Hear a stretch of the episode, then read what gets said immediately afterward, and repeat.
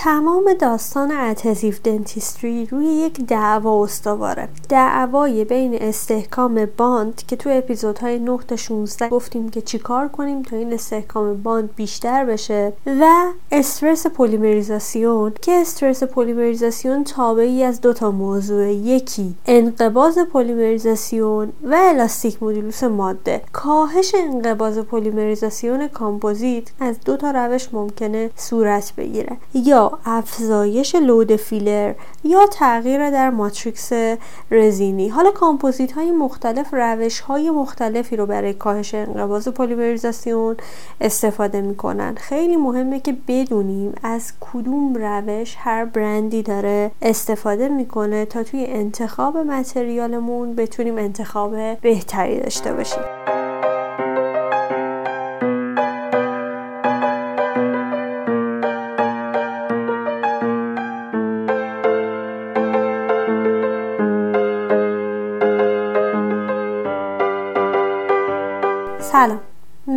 من کیانا شگفته هستم و این 24 مین اپیزود از پادکست مارتنزیت هست. تو پادکست مارتنزیت من هر ماه در مورد یکی از مواد دندان پزشکی اطلاعات کامل و ترجیحاً بالینی میدم تا فارغ از اینکه شما چقدر در موردش اطلاعات داشتین بتونید بهتر ماده دلخواهتون رو انتخاب کنید و با اون کار کنید تا در نهایت هر کدوم از ما بتونیم دندان پزشک بهتری باشیم. از اپیزود 17 به بعد راجع به کامپوزیت ها صحبت کردیم و طبقه بندی اونها رو بر اساس ویژگی هایی مثل رئولوژی یا ویژگی های نوری و غیره گفتیم. اما قبل از اینکه برم سراغ انتخاب کامپوزیت ها می‌خوام یک کمی در مورد ساختار کامپوزیت ها و اهمیت کلینیکی اونها صحبت کنم. بنابراین موضوع این اپیزود در مورد کامپوزیت های low shrinkage و انواع اون هست و در دیماه 1400 ضبط شده. اگر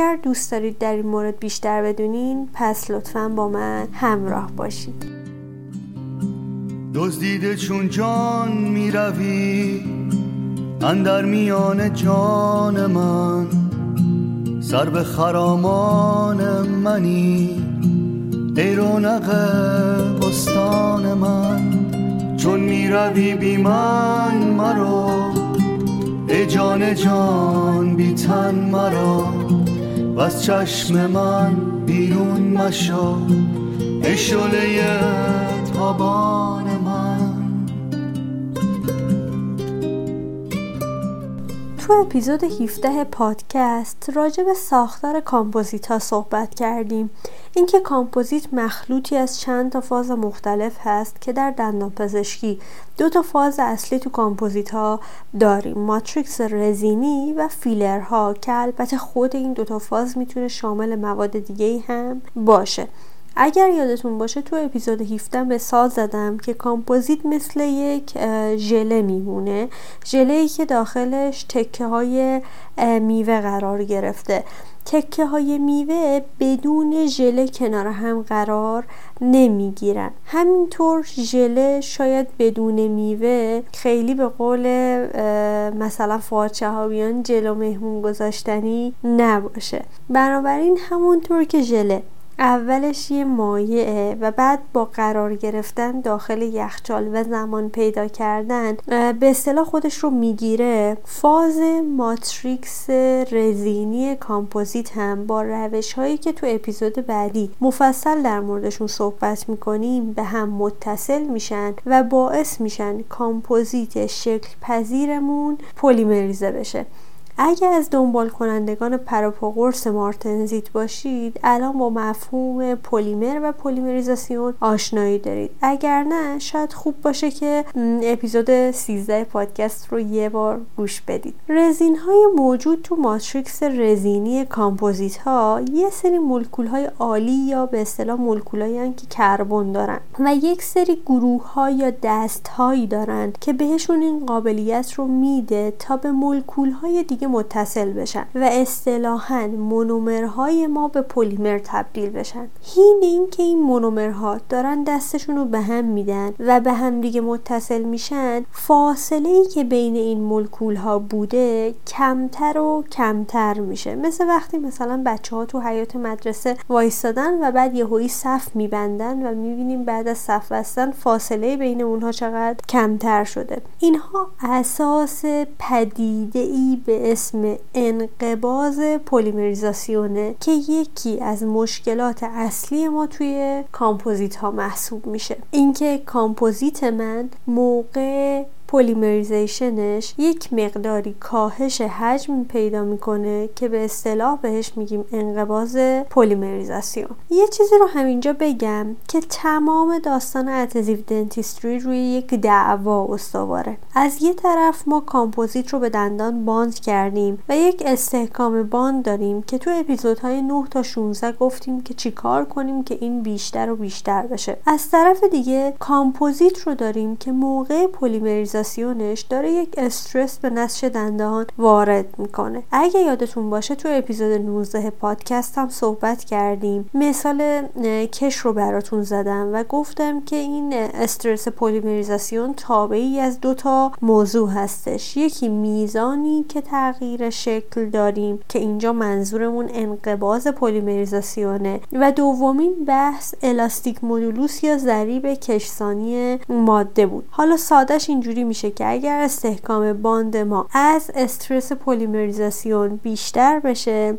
اون bond پایدار میمونه. اما اگر استرس پلیمریزاسیونمون از استحکام ما فراتر بره اونجا احتمالا microleakage و حالا مشکلات ثانویه‌ای مثل عود پوسیدگی خواهیم داشت. پس تمام تلاش ما اینه که در ترمیم های کامپوزیت استحکام bond به دندان رو بالا ببریم با تکنیک های adhesive و از اون طرف استرس پلیمریزاسیون کامپوزیتمون رو پایین بیاریم با تکنیک های adhesive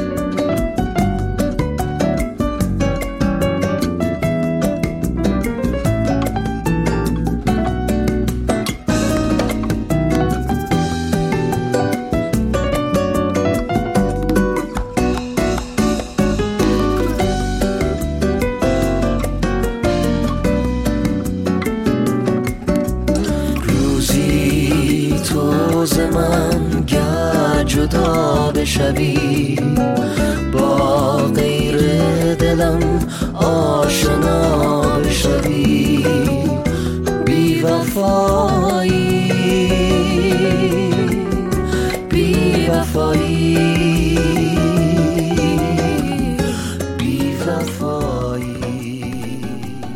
کلی انقباز پلیمریزاسیون کامپوزیت های خمیری یا اسکالپتبل معمولی حدود 3 درصده. در مورد کامپوزیت های flow این عدد گفتیم یه مقداری بالاتر میره تا حدود مثلا 5 درصد. برای همین تو اپیزود 19 گفتم که لایه flow یی که ابتدا می‌ذاریم برای کاهش استرس باید حتما حتما نازک باشه. البته نحوه این انقباض و استرس وارده کلا خیلی به geometry حفره C-factor مون مرتبطه که تو اپیزود مربوط به کنترل استرس پلیمریزاسیون قطعا بیشتر بهش می‌پردازیم. کاهش انقباض پلیمریزاسیون کامپوزیت می‌تونه از دو تا روش صورت بگیره. اول اینکه چون انقباض مربوط به بخش رزینی کامپوزیت هست هرچی میزان یا درصد فیلر کامپوزیت بیشتر باشه و به تبع درصد بخش رزینی کمتر باشه انقباض پلیمریزاسیون هم کمتر خواهد بود. بنابراین روش اول کاهش انقباض پلیمریزاسیون افزایش درصد فیلر توی کامپوزیت ها بود. روش دوم تغییر در ماتریکس رزینی و نوع مونومرهایی بود که داخل کامپوزیت استفاده می‌شد که می‌تونست باعث بشه که انقباض کمتری تو حین پلیمریزاسیون کامپوزیت حتی توی یک درصد خاص فیلر اتفاق بیفته. به این کامپوزیت ها که به روش هایی که گفتیم انقباضشون کم شده بود اصطلاحا کامپوزیت های low shrinkage گفته میشه. پس ما رقابت استحکام باند و استرس پلیمریزاسیون رو توضیح دادیم. گفتیم می‌خوایم استرس polymerization مون رو تا حد امکان کم بکنیم. راه های خیلی زیادی هست که این استرس کنترل بشه. یکی از روش هاش کم کردن انقباض پلیمریزاسیون کامپوزیته. که کم کردن انقباض پلیمریزاسیون کامپوزیت خودش دو تا راه داره. یکی این که درصد بخش فیلری رو افزایش بدیم یا بخش ماتریکس رزینی رو مونومرهاش رو تغییر بدیم تا انقباض کمتری داشته باشیم. اما خیلی مهمه که بدونیم که من ممکنه کامپوزیت low shrinkage بخرم. اما اگه بلد نباشم تکنیک درستی استفاده کنم ممکنه بازم استرس پلیمریزاسیون بالایی رو به دندان وارد بکنم. بنابراین درک این اتفاقات می‌تونه خیلی خیلی بهمون از لحاظ کلینیکی کمک بکنه. بریم سراغ این که ببینیم چه روش هایی برای low کردن کامپوزیت ها بود و هر برندی داره از کدوم روش استفاده می‌کنه. خونه ما دوره دوره پشت کوها یه صبوره پشت دشتا یه تلایی پشت صحرا های خالی. خونه ماست. اون بره آب اون بره موجای بیتا پشت جنگل های صرفه توی رویاست.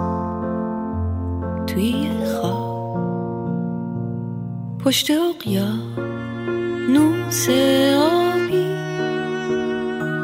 پشت باغا یه گلابی. اونور با قای انگور. پشت کندو های زنبور.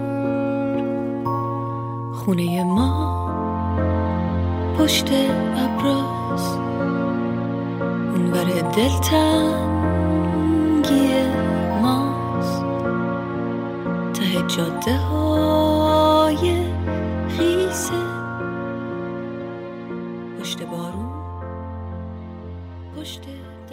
گفتیم اولین راه برای کم کردن انقباض پلیمریزاسیون افزایش درصد فیلر ها بود. همونطور که گفتم با افزایش درصد فیلر مقدار ماتریکس رزینی کمتر میشه و به تبع انقباض پلیمریزاسیون هم کمتر میشه. کامپوزیت Majesty شرکت Kuraray که حالا جزو کامپوزیت های معروف هم هستش از این استراتژی برای کاهش انقباض و به تبع استرس پلیمریزاسیون استفاده می‌کنه. این شرکت حتی ادعا می‌کنه که تونسته با تکنولوژی خاص خودش درصد فیلر رو تا 92 درصد وزنی بالا ببره. یا مثلا کامپوزیت Grandio شرکت VOCO کامپوزیت Aelite خلفی شرکت Bisco اینا هم از همین روش استفاده کردن. جزئیات اینکه چیکار کردن شاید یک کمی material ی باشه و خیلی مورد بحث ما نیست. اما مهمه که بدونیم بازی کردن با سایز فیلر استفاده کردن از فیلر هایی که حالا وزن بالایی دارن و روش های بهتر آماده سازی سطحی فیلر این امکان رو فراهم کرده که بتونن درصد فیلری رو تا درصدهای خیلی بالا بالا ببرن. یه نکته که باید حواسمون باشه اینه که چون معمولا یکی از این روش های افزایش load فیلر افزایش سایز فیلر هاست یعنی اومدن از فیلرهای درشتر هم لابلای این فیلرها استفاده کردن معمولا این دسته از کامپوزیت ها بیشتر برای ترمیم های خلفی استفاده میشن. دومین راه که برای کاهش انقباض پلیمریزاسیون وجود داره تغییر مونومرها تو ساختار کامپوزیته. اصلی ترین تغییری که توی ساختار کامپوزیت ها اتفاق افتاده افزایش وزن مولکولی مونومرهای مورد استفاده است. یعنی چی؟ یعنی به جای اینکه مثلا یک مولکول دو میکرونی رو فرض کنید به عنوان مونومر استفاده بکنن اومدن یه چهار میکرونی استفاده کردن. اگه گفتین این چجوری می‌تونه باعث کاهش انقباض پلیمریزاسیون بشه؟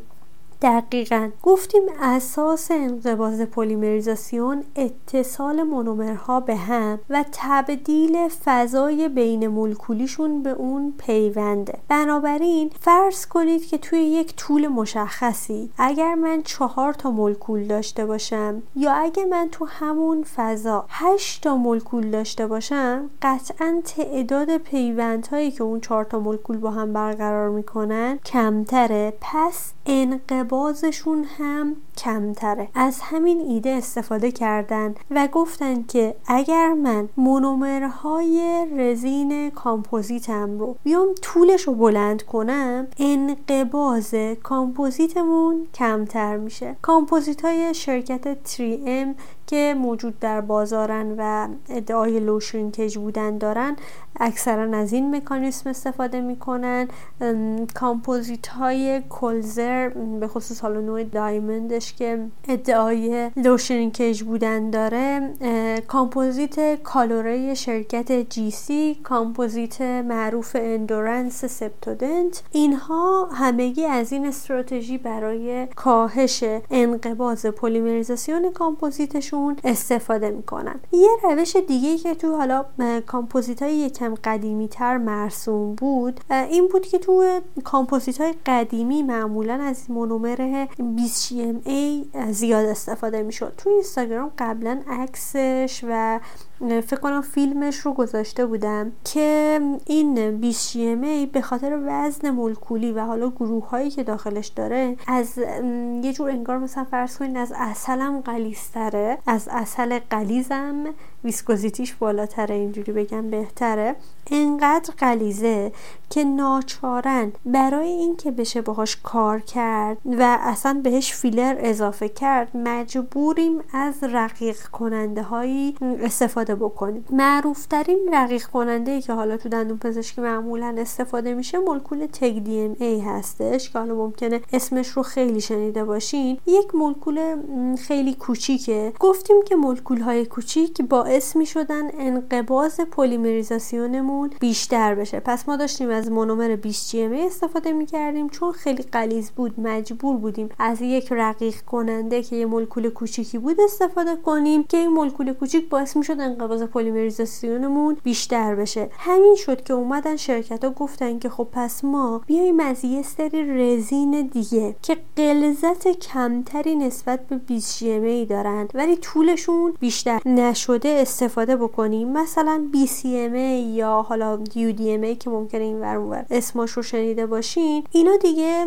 با توجه به اینکه ویسکوزیته خیلی بالایی ندارن دیگه یا رقیق کننده نمی‌خوان یا حداقل به میزان کمتری از رقیق کننده احتیاج دارن. بنابراین خود به خود انقباضشون کمتر میشه. بنابراین این هم میشه یک روش دیگه که شرکت ها استفاده کردن تا کامپوزیت های خودشون رو به اصطلاح لو شرینکج بکنن. شرکت Saremco توی سری کامپوزیت های ELS ش که حالا مخفف extra low shrinkage هست اگه اشتباه نکنم از این روش استفاده کرده و ادعا می‌کنه که هیچ گونه TEGDMA داخل ساختار این کامپوزیت استفاده نشده. در این بین یه سری کامپوزیت های خاص هم معرفی شدن.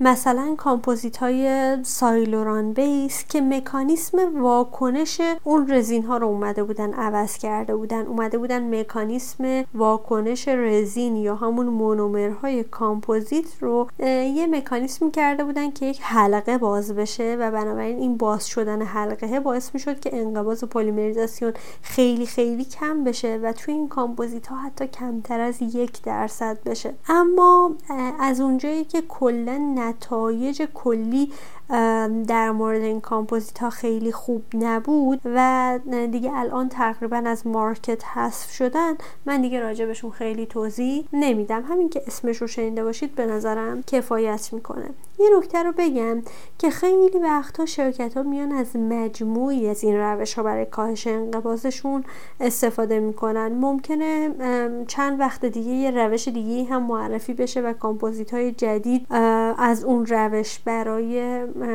لوشرینکج شدنشون استفاده بکنن. به نظر من مهم اینه که ما مکانیسمش رو متوجه بشیم تا بعدا حتی اگه یه نمونه جدیدی هم معرفی شد خودمون بتونیم تحلیل و کامپوزیت مورد نظرمون رو انتخاب بکنیم.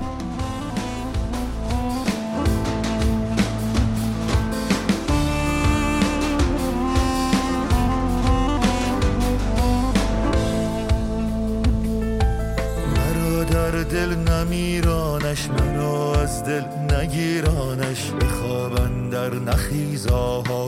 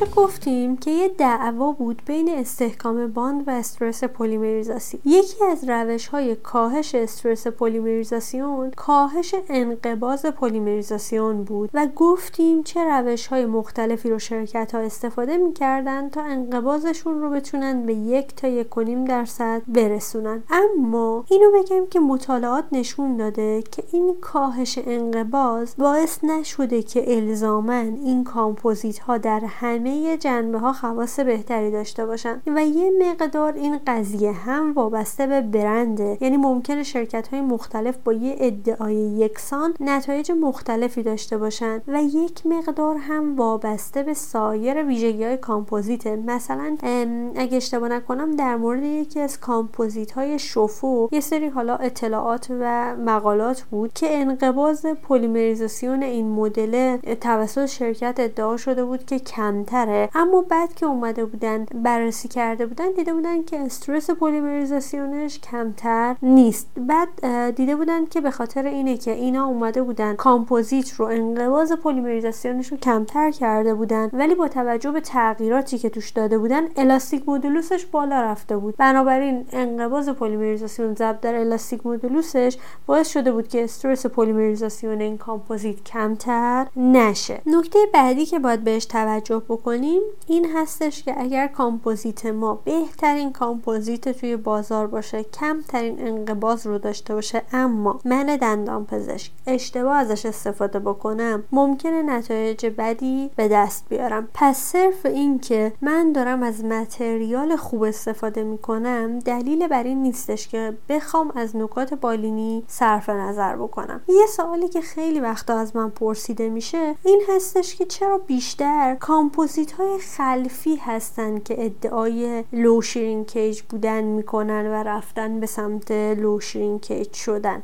یکی از این علت ها این می‌تونه باشه که گفتیم low کیج شدن کامپوزیت ها ممکنه به واسطه افزایش درصد فیلری باشه. شرکت ها برای اینکه بتونن این درصد فیلری رو بیشتر بکنن فیلر هایی که سایزشون کمه محدودیت دارن تو استفاده. یعنی مثلا بیشتر از یه درصد درصدی نمیشه به ساختار اضافه‌ش کرد. پس برای اینکه بتونن درصد بالاتری از فیلر رو تو کامپوزیت استفاده بکنن ناچارا میان از فیلرهای درشتر استفاده می‌کنن که این فیلرهای درشتر باعث میشه که کامپوزیت ما از لحاظ ویژگی های ظاهری و polish پذیری و اینها مناسب استفاده توی نواحی قدامی نباشه. یه علت دیگه هم که حالا ممکنه بیشتر ببینیم که این low shrinkage شدن تو کامپوزیت های خلفی هستش اینه که خب تو کامپوزیت های خلفی قطعا حجمی از دندون که نیاز به بازسازی داره بالاست و دندون پزشک ممکنه که ناخودآگاه بخواد ضخامت های بیشتری از کامپوزیت رو داخل حفره قرار بده. برای همین اگه از کامپوزیت low shrinkage استفاده بشه خب به تبع استرس کمتری داره و احتمال failure مون کمتر هستش. بنابراین شرکت ها بیشتر روی این low shrinkage بودن کامپوزیت تو نواحی خلفی ادعا می‌کنن یا به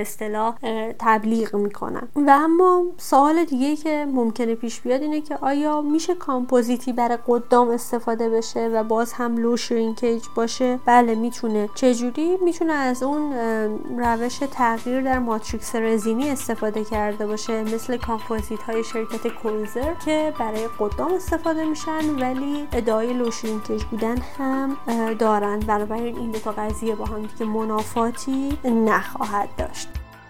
تصور کن اگه حتی تصور کردنش سخته. جهانی که هر انسانی تو اون خوشبخت خوشبخته. جهانی که تو اون پول و نژاد و قدرت ارزش نیست. جواب هم صدایی ها. پلیس ضد شورش نیست. نه بمب هسته ای داره نه بمب افکن نه پاره دیگه هیچ بچه ای پاشو روی مین جا نمی‌ذاره. همه آزاد آزادن همه بی درد بی دردن. تو روزنامه نمی‌خونی نهنگا خودکشی کردن.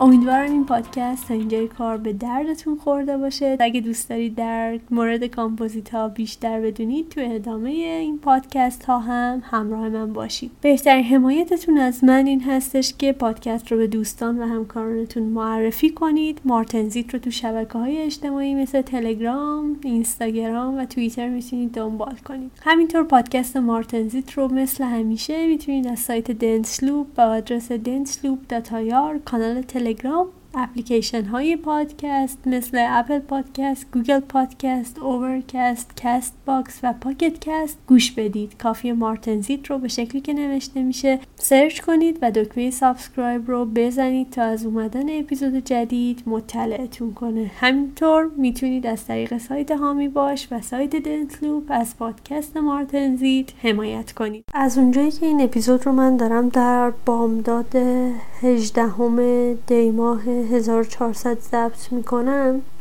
آخر اپیزود رو به جای جملات همیشگیم با یاد جانباختگان پرواز 752 تموم می‌کنم.